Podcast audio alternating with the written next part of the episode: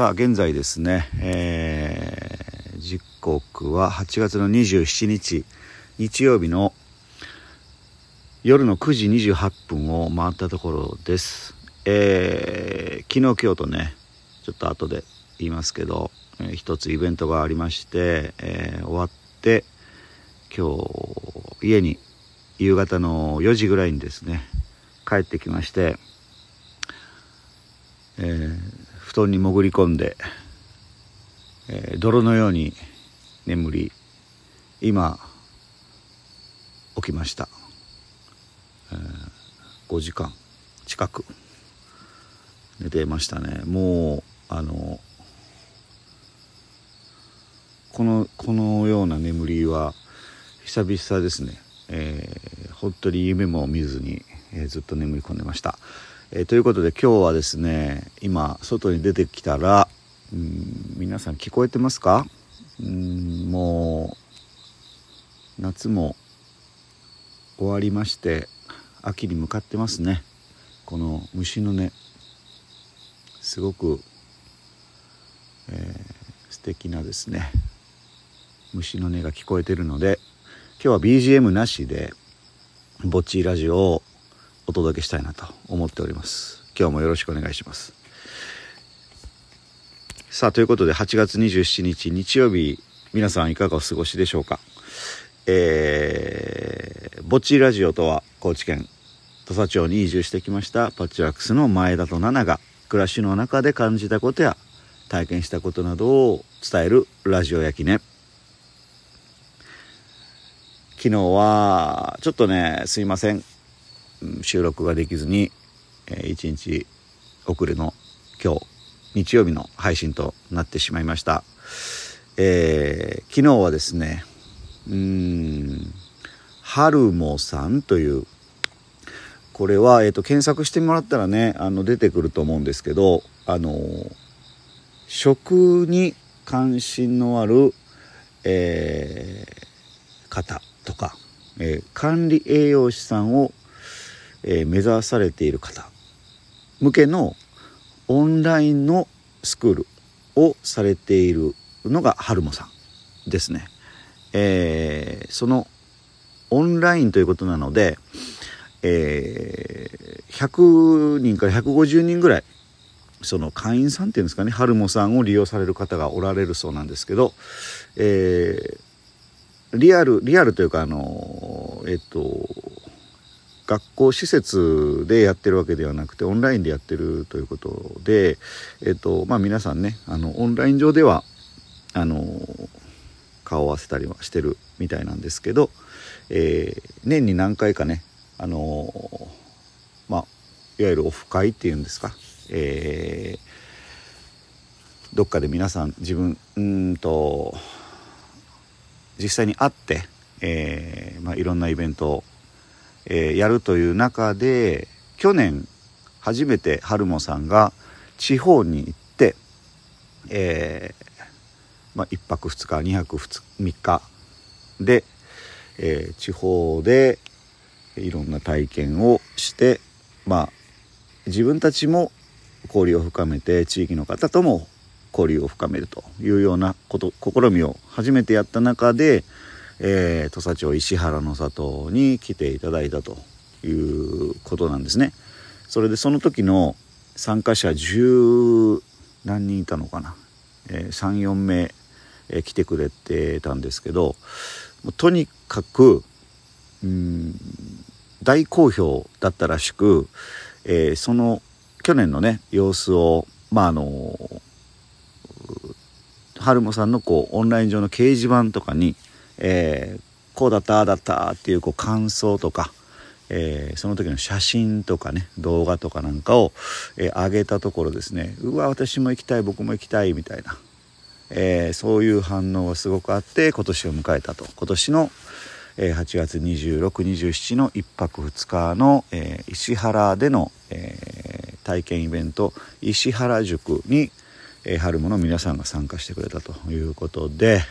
えー、そのまあ、えー、受け入れをですね昨日今日と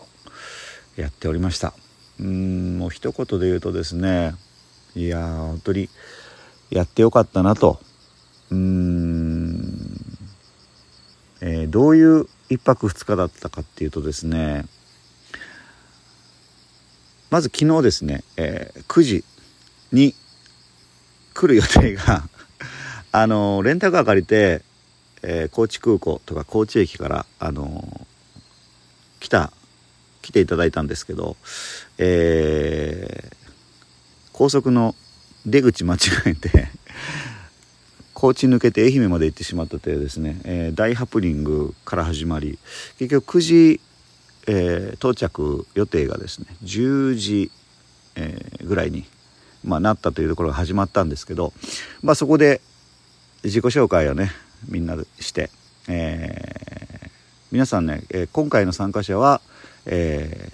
東京からがお一人名古屋からお一人だったかな？かあとは関西圏の方岡山とかえ、の兵庫とかですね、え、から来られた方女性で、えー、234えー、1人は学生さん、えー、他は、えー、社会人の方ですね。社会人2年目ぐらいの方かな？ですね。で自己紹介をしてもう早速、えー、シャワークライミング、えー、沢登りですね、えー、川にザッパーンと入りまして、え、2時間半かけてうん上流へ上流へこう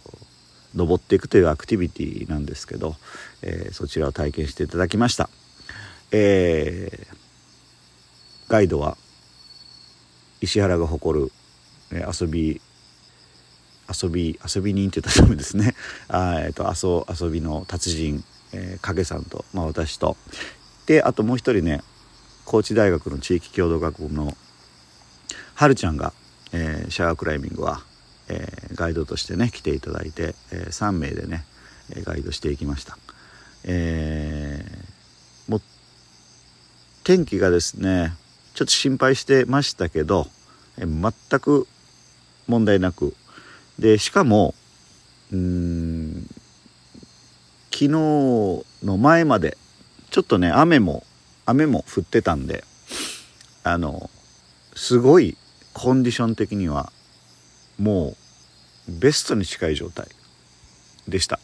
うん気温も高くて、えー、水量もあって、えー、ところどころねあのーチャレンジングなところもあったりしながら、えー、わーわーキャーキャー言いながらの2時間半でした、えー、それを終えて、えー、帰ってきたのが、まあ、石原のその宿泊施設石原コミュニティセンターに帰ってきたのが1時ぐらいだったかな。でそこからね、まあ、着替えて、えー、お昼ご飯ということになるんですけどお昼ご飯は、えー、地域の方でねこいちゃんさん、えー、このラジオでもねお便りいただいたりしてますけどもこいちゃんさん、え、彼女は大阪出身なんですね。それで、え大阪といえば、まあ、お好み焼き、えということで、あの前ね、え23回食べさせてもらったんですけどとにかくこのこいちゃんさんが作るお好み焼きが絶品なんですよ。でそれを、えー、作っていただきましたそれとあの、まあ、夏ということもあって、えーと、石原の里の里の店で売っている、えー、冷麺これねあの生麺というかあの片片麺を茹でるようなやつがあのあってそれが、えーと、すごく美味しいっていうことで、えー、これもあのラジオのヘビーリスナーさんで、えー、ルックさんですねこいちゃんさんの旦那さんが「この冷麺は絶品や!」言うてで俺が作ったろう言うて言うてくれて、えー、お昼はこいちゃんさんのお好み焼きと、えー、冷麺ということで豪華な、えー、2点セットこれがまた本当に評判が良くてあのお好み焼きに至ってはですね、えー、これどうやって作るんですか？ってってこんなお好み焼き食べたことないみたいな。え参加者の方がねすごい絶賛してました。えーこれはねあのーまあちょっと余談になるんですけどあのー具材がですねすごく細かく切る切ってもらうき切る。で山芋を入れるで山芋入れたら山芋の代わりに山芋の分は水を入れないとかですね。なんか小井ちゃんさんの、えーかなりこう工夫が詰まったお好み焼きで、えー具材の中にね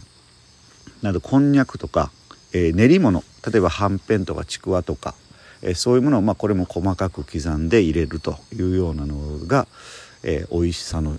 コツだそうでして、えーぜひ皆さんね、えー家でもやってもらえたらなと思うんですけどすごい美味しいです。でお昼ご飯終わりまして、えー午後からは炭火で焼くバームクーヘン体験、えーこちらもね皆さん1時間半かぐらいかけて、えー棒に生地をこう、え垂らしていって炭火でこうくるくるくるくる回しながら、えバームクーヘン、え生地をどんどん重ねていって美味しい美味しいバームクーヘンができました。でその後は、えーまあ、管理栄養士さんとか食に、えーかなりこう興味のある方たちということで今度は地域で、えー準備した食材を使って、えー春もさんの参加者さんたちが、えー晩ご飯の副菜を作ってくれるということで、えー本当に美味しいね、えー料理が出来上がったというところでちょっと時間が少なくなってきましたので、えーこの続きは次回へ続きます、えー今日の「ぼっちラジオは」えー石原塾春もさん参加した石原塾についてお話をします、え次お楽しみに。